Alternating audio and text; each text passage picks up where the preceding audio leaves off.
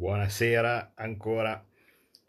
Secondo tentativo, qui evidentemente ci stanno boicottando. Comunque, buonasera o buongiorno per chi ci eh, guarda magari da Davvero TV o da BioBlue o similari. Questa è l'undicesima puntata delle basi dell'economia.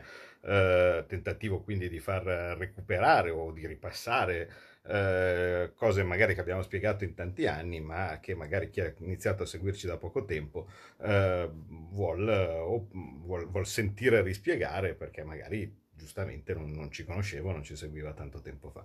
L'argomento di stasera è spinoso perché rientra nel pianeta di quella democrazia compressa, diciamo un po' come rubata. Mm diversamente democratica o qualcosa del genere, decidete voi, eh, che eh, fa parte del, di questa nostra Italia e stiamo parlando della Banca d'Italia. Allora, questo è opportuno eh, chiarire ehm, un po' di cose sulla Banca d'Italia perché ci sono eh, tante eh, idee sbagliate e tante cose che non si sanno. Allora, iniziamo a dire la Banca d'Italia, che era il vecchio istituto di emissione, cioè vale a dire quello che creava la moneta quando la moneta ce l'avevamo, eh, ormai fa parte dell'eurosistema. Anche qui una cosa curiosa che bisognerebbe chiarire, no? Perché l'eurosistema, vale a dire ban- BCE più banche centrali nazionali, si comporta un po' con Banca d'Italia un po' come se fosse cosa sua, ecco, mettiamola così, no? E qui già c'è la prima incongruenza, nel senso che non abbiamo mai detto eh, o spiegato bene no, pubblicamente alla gente che cosa succedeva con la nostra Banca d'Italia, se ce ne spossessavamo oppure, oppure no. Comunque, fatto sta che in teoria dovrebbe essere, dovrebbe essere che Banca d'Italia è tuttora statale, sottoposta o quantomeno eh, facente parte del circuito del, del, dell'eurosistema, quindi vale a dire della BCE e delle altre banche nazionali eh, degli, eh, degli, stati, degli stati europei. Eh, e eh, diciamo che oltre a svolgere per conto dell'eurosistema tutte le procedure legate alla gestione della moneta del debito, gli riacquisti sul mercato dei debiti, cose, del, dei titoli di debito con il quantitative easing, insomma tutte quelle cose di cui abbiamo parlato nei giorni scorsi, fa vigilanza sull'attività bancaria, anche questa eh, sempre in collaborazione con, con, con l'eurosistema e altre attività. Bene è ovvio che in questo momento la parte, diciamo, autonoma di Banca d'Italia eh, è ridotta rispetto a quello che, a quello che era una volta, no? Però facciamo finta eh, che eh, in ogni caso eh, stiamo parlando di Banca d'Italia così com'è, no? Perché sai, se hai visto mai in un futuro eh, uno dovesse riprendere la propria moneta, da, da lì dobbiamo ripartire. Eh, iniziamo con la prima cosa eh, che normalmente viene, viene detta. Dice, ma Banca d'Italia non è pubblica, Banca d'Italia è privata perché ha degli azionisti. Eh beh, formalmente, formalmente è vero, Banca d'Italia ha degli azionisti, vale a dire che eh, il capitale diviso in 30.000 quote, credo, sì, qualcosa del genere, ehm, divisa per, anche qui vado a memoria, tipo 140 o qualcosa del genere azionisti che per la maggior parte dei casi sono banche. Uh, sicuramente il maggior azionista, diciamo così, di Banca d'Italia è Banca Intesa, uh, poi a scendere, insomma, altre banche e altri istituti, fra cui il famoso IMPS, ecco, quello di cui tanto tanto si sta parlando in, in questi giorni che, boh, non so, non mi ricordo quante quote ne abbia, eh, 900 o qualcosa del genere, eh, o 9000, boh, non lo so, comunque, eh, fa, no, mi sembrano tante 9000. Eh, vabbè, comunque, diciamo che grosso modo è il quinto, quinto azionista, ecco, diciamo così, del circa, quinto, sesto azionista di Banca d'Italia. Comunque, che siano 30, 30.000, 300, abbiamo capito, diciamo quello che ne ha un po' di più eh, è, è, Banca Intesa e poi a scendere, a scendere le altre. E allora uno dice, ma allora è vero che è privato? Eh, sì e no, nel senso che in realtà questo possesso privato, diciamo così, di Banca d'Italia deriva dal fatto che Banca d'Italia era pubblica, le banche, virgolette, azioniste o quotiste di Banca d'Italia erano pubbliche anch'esse, erano le famose banche di interesse nazionale. Credito Italiano, Banca Commerciale Italiana, Banco di Roma, no? e così via. Quando negli anni 90 c'è stata la totale privatizzazione del sistema bancario perché chissà che meraviglia dovevano fare le banche private, poi lasciamo ai posteri giudicare se era meglio eh, il sistema bancario statale oppure se era meglio il, o se, se, si sarà rivelato meglio il sistema bancario privato anche per, eh, la, eh, anche per, per il sostegno alla crescita. Fatto sta che privatizzando queste banche, quindi il credito italiano, la banca commerciale, il credito italiano è andato a far parte di Unicredit, la banca commerciale italiana è andata a far parte di Banca Intesa e così via, anche queste quote sono passate in mano ai privati. Allora, ehm, come si è gestita fino a un po' di tempo fa questa questione? Vale a dire, boh, non, non, si considerava una cosa materiale, dice una, sì, una, è una formalità no, questa cosa qua, perché in realtà è detto chiaramente da tutte le parti che la Banca d'Italia è un istituto di diritto pubblico, quindi eh, come vengono gestiti gli organi di controllo, e poi vedremo quali sono e come vengono gestiti, eh, in realtà dipende dal, dal, dal, pubblico, non sono gli azionisti che decidono, i quotisti che decidono eh, chi deve comandare in Banca d'Italia o che cosa bisogna fare di Banca d'Italia. Quindi è una roba formale, virtuale, insomma, le, le, le quote oltretutto valgono pochi, pochi euro, no? quindi è una roba puramente formale. A un certo punto, qualche anno fa, però arriva i soliti, cioè i soliti, i soliti, cioè alla fine eh, cercate un disastro, no? E alla fine trovate sempre i soliti nomi. Troviamo Letta, Letta Enrico. Cosa fa? Fa una manovra un po' strana. Vale a dire, mm, formalmente il motivo era sempre quello, far quadrare i bilanci perché così facendo si stava nelle 0, ce lo chiede l'Europa, no? E così via. Fatto sta che si inventa la rivalutazione delle quote di Banca d'Italia da parte appunto dei quotisti. Quindi si dicevano, va bene, voi invece di avere eh, a bilancio eh, queste quote per una cifra piccolissima, invece ve le rivalutiamo, vi diciamo cosa vale, no? Cosa, cosa, cosa vale secondo noi eh, la quota di Banca d'Italia? Voi la mettete a bilancio a quel prezzo lì, no? Così facendo da una parte eh, rafforzate il vostro bilancio, dall'altra parte ci pagate delle tasse sulla plusvalenza realizzata. No? Quindi questo come ce l'hanno venduta, in apparenza suonava bene. A me, che io sono sospettoso, invece non suona bene per niente, perché se io una quota che era virtuale e che c'era oltretutto leggi, sentenze e così via che ti dicevano che lo Stato ricomprarsele quelle quote perché non aveva molto senso lasciare a dei uh, di Banca d'Italia se io gliele rivaluto per cifre di miliardi e eh beh allora a quel punto il possessore della quota può accampare dei diritti può anche dire, eh beh, ma sì, io non è che sono formalme, solo formalmente azionista, lo sono anche sostanzialmente. Fino adesso problemi non ne sono venuti fuori, ma temo che questa cosa potrebbe creare problemi in futuro, specialmente e anche se noi andremo a parlare dell'oro e stasera parliamo anche di quello. E qui già vedo no, che la connessione comincerà a casa vostra a andare via, no? Ok.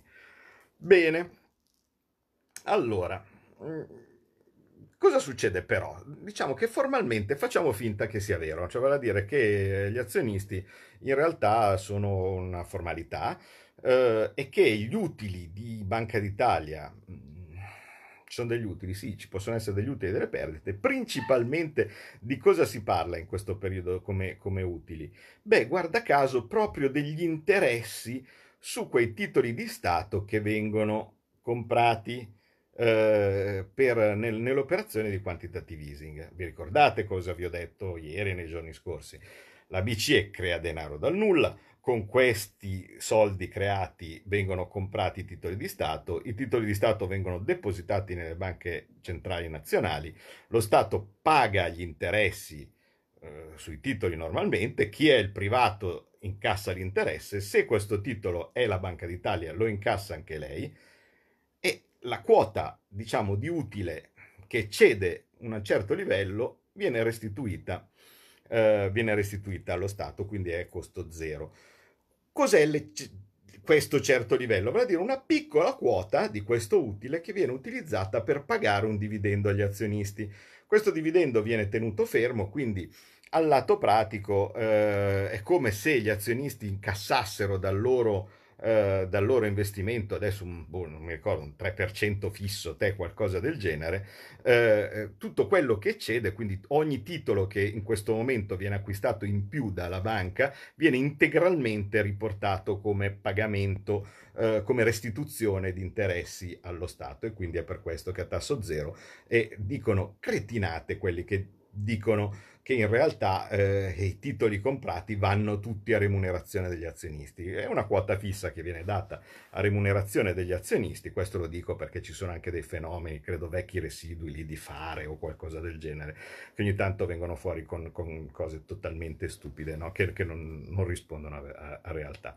Quindi, dato che diciamo la quota, giusto per capiamo il concetto, se la quota che viene restituita, che viene pagata come dividendo agli azionisti è 10 e già siamo arrivati a 10, ogni titolo in più che viene acquistato porta invece la quota di utili che fa Banca d'Italia perché incassa questi interessi a 1000, 1100, 1200, 1300, tutto quello che cede appunto viene restituito al tesoro. Motivo per cui in questo momento il l'emissione di titoli di Stato per lo Stato, se sono comprati dalla banca centrale, costa zero. Ok, quindi ehm, abbiamo visto che i quotisti non decidono e prendono una quota fissa e fin qui sembrerebbero eh, in teoria abbastanza innocui. Eh, andiamo a vedere com'è la governance di Banca d'Italia, vale a dire chi decide? Beh, decide una specie di sinedrio, no? C'è un, un conclave, un, un gruppo di cinque persone, che sono il governatore, il direttore e tre vicedirettori. Queste cinque persone si chiamano il direttorio. Eh, come vengono eh, decisi questi membri del direttorio? Beh, semplice, li decide il governatore. E il governatore come viene deciso? Beh, alla fine del mandato viene deciso dal Presidente della Repubblica su proposta del Presidente del Consiglio. Sentito il Consiglio dei Ministri, sentito prima il parere della Banca d'Italia, cioè, c'è tutto un magna magna dove si è sicuri che tutto il deep state, diciamo così, italiano eh, sia coinvolto e possa tranquillamente mettersi di mezzo qualora, vi ricordate il metodo Savona, no? Cioè, vale a dire, nel momento stesso in cui tu dici su proposta del Presidente del Consiglio dei Ministri, significa che se il Presidente della Repubblica non c'ha voglia, dice, ah sì, tu proponi, ma a me non me ne frega niente, a me non va bene questo nome qua e quindi non si fa niente. Uh, quindi, diciamo, il passaggio eh, della politica eletta, no? diciamo dei cittadini, rispetto a una cosa abbastanza importante come avrebbe dovuto essere la gestione eh, della moneta, capite bene che era molto schermato. Perché cosa succede? Tutto questo procedura passato per il Presidente della Repubblica e così questo tipo proposto dal, dal, direttorio a sua volta, così dal nome del governatore. Una volta poi nominato governatore, è lui che decide gli altri quattro no? per la serie tuteliamo le minoranze, tuteliamo la pluralità di visione, così di questo tipo. Voi vi domanderete, chi sarà per esempio uno di questi quattro? Eh, mm, attualmente, attualmente, in carica. Chi avrà deciso di premiare no, il, governatore, uh, il governatore Visco a questa altissima, uh, a questa altissima carica? È lui o non è lui? Certo che è lui!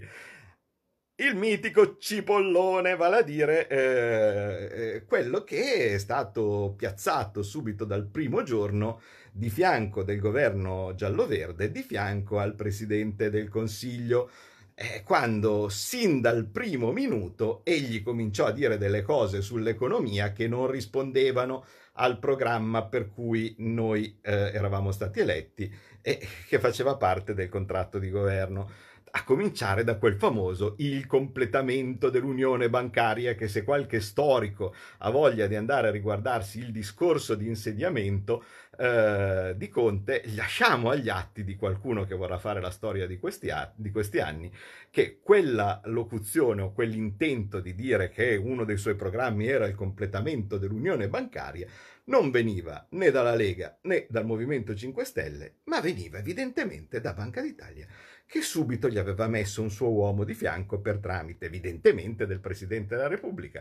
Tant'è vero che questo consigliere, Piero Cipollone, mm, non ho mai avuto, tra parentesi, modo di incontrarlo, sarà sicuramente una persona preparatissima, bravissima, non sto mica dicendo niente, però fatto sta che non c'entrava né con la Lega né con il Movimento 5 Stelle né con uh, niente, eh, il presidente Conte si appoggiava uh, a lui per le decisioni economiche e, e, uh, da prendere, cosa che capite già che uno dei motivi per cui non andava benissimo quel tipo di governo. Bene, fatto sta che una volta ottenuto il risultato, eh, costui, eh, Piero Cipollone, che era uno dei tanti dirigenti di Banca d'Italia, carriera verticale, adesso è uno dei cinque di questo bellissimo direttorio di, eh, di Banca d'Italia. Bene, eh, il direttorio di Banca d'Italia quindi decide eh, a maggioranza, sono cinque quindi non dovrebbe essere facile, a maggioranza dei presenti, quindi se fossero in quattro prevale il voto del, eh, del, eh, del governatore, Così per curiosità, e a me non me ne frega niente, secondo me sono meritati, però in questi tempi che si sta parlando di 600 euro e cose di questo tipo, il governatore di Banca d'Italia, ripeto, non mi interessa, non sono geloso, non me ne frega niente, comunque guadagna 400 mila euro eh, e, e, gli altri membri del direttorio ne guadagnano, se non mi ricordo male, 320, qualcosa del genere, 320 i, i, i tre eh, vice direttori e boh, tipo 400 il direttore generale, ecco, eh, 350 il direttore generale, insomma una roba di quel tipo lì. Um, bene, um, teoria c'era il limite di 240.000 euro per tutte le cariche pubbliche, ma per loro evidentemente non, non, non valgono. Uh, allora, uh, una, um, arriviamo adesso uh, ad altra cosa. Poi c'è il Consiglio Superiore. Allora, il Consiglio Superiore di Banca d'Italia è una cosa fantastica. Sono 13 membri um, eletti, vi assicuro, io ci ho provato a capire come, eletti dalle sedi territoriali di Banca d'Italia, perché Banca d'Italia ha delle sedi nelle principali città, eh, una volta ce l'aveva proprio da, da, tante parti, c'è un bellissimo palazzo per esempio a Como, tanto per dire, di Banca d'Italia no? e così via, poi man mano ha ritirato le competenze, ma ha tuttora delle sedi eh, nelle principali città e con un metodo che io veramente ancora non ho capito, ci sono delle rappresentanze pescate fra gli imprenditori, non so in con che sistema, guarda, veramente ci ho provato, eh, ma non, non, sono ancora riuscito a capirlo. Uh, comunque, in, in, ogni sede della, della, della, città c'è un consiglio, una deputazione, non so, inventatevelo un po' voi, e, da, e questi nominano no, uno rappresentante che va a finire in questi 13 che, che sono eh, nel, nel, Consiglio Superiore, che dovrebbe essere diciamo, il Consiglio che sovrintende la gestione eh, di, uh, di, Banca d'Italia. Quindi vedete che non è che sia esattamente, non so, per dire a Trieste c'è Andrea Illi, cioè ovviamente per buona parte, diciamo così, diciamo che di leghisti ce ne sono pochini, ecco, mettiamola così. Ehm, per, per il resto ci sono persone, anche qui sicuramente bravissime, degnissime e cose di questo tipo, ma grosso modo di un certo qual milieu piddino, no? E così via. E quindi voi capite bene gli strati no? di, di, di, eh, di, penetrazione di questo, questo tipo di, di sistema, di sistema di potere, no? E, così via. Vabbè, comunque, fatto sta che, ripeto, questa roba qua mi spiace, non riesco a aiutarvi più di tanto perché io eh, non sono ancora mai riuscito bene a capire eh, come ehm, vengono eletti eh, i, i, i membri, eh sì che l'ho anche chiesto, eh, come vengono eletti bene i membri nelle, nelle sedi locali eh, che poi danno a loro volta il rappresentante nel, nel eh, nel, nel, consiglio, nel, consiglio, superiore. No? Comunque, questo qui al momento è la gestione trasparentissima di Banca d'Italia.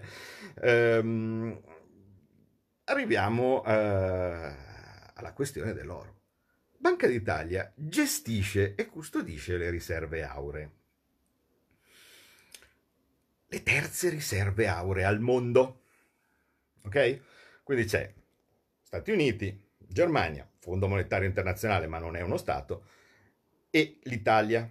Questa terza riserva aurea al mondo no?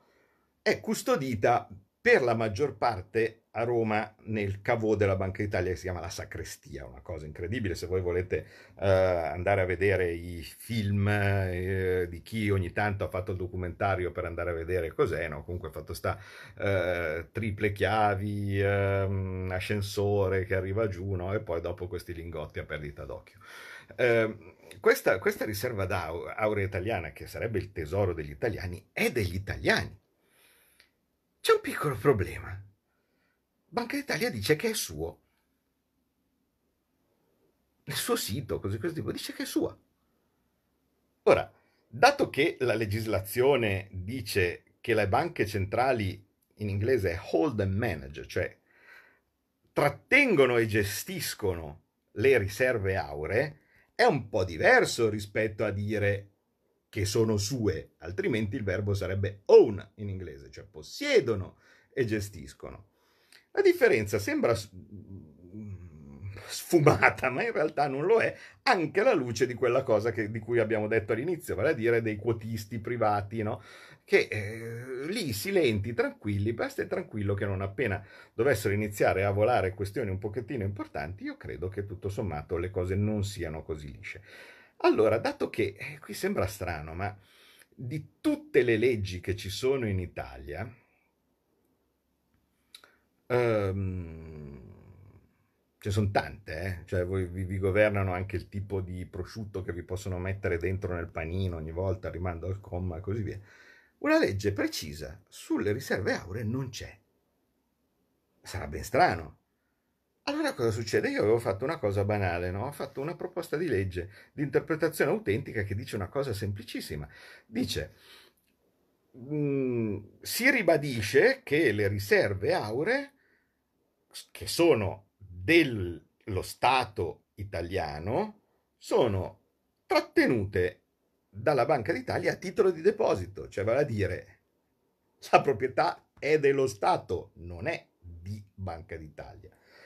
Eh, convenzionalmente poi nei, nei, bilanci vengono segnati gli attivi. Lo dice chiaro, se uno prende eh, il sito della, della, Banque de France, no? dice eh, le riserve auree sono dello Stato francese, convenzionalmente vengono segnate all'attivo del bilancio eh, della, della, Banque de France, no? per, appunto per, per convenzione.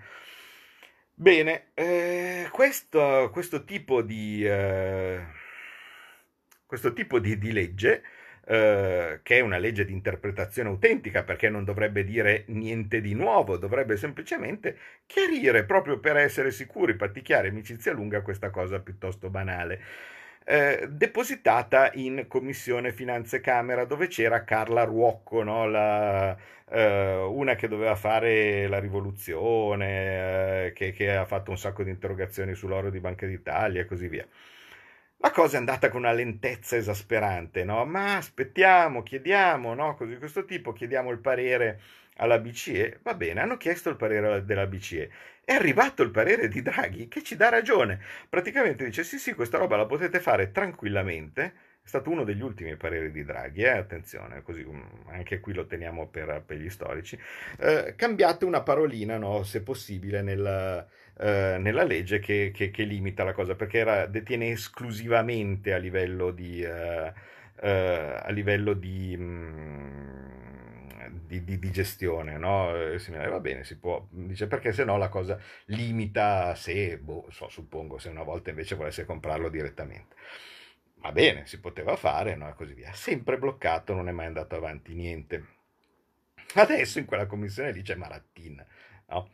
Giusto forse anche per capire come e che cosa. Immaginate che impulsone avrà no? la, la, legge, eh, la legge sulla, sulla, su Banca d'Italia, così giusto per, giusto per capire come siamo messi. No? E tra parentesi, poi invece dall'altra parte, no, sempre al Senato, invece sempre in Commissione Finanze, perché è quella eh, diciamo responsabile di queste cose, Alberto Bagnai aveva insieme avevamo presentato eh, una legge per cambiare la governance di Banca d'Italia, vale a dire, ma vi pare giusto che questi se la cantino, la suonano totalmente, non ci sia nessun tipo di, eh, ehm, diciamo, contatto con i cittadini eh, e così via, con la politica, no? E così via, che poi siete anche voi.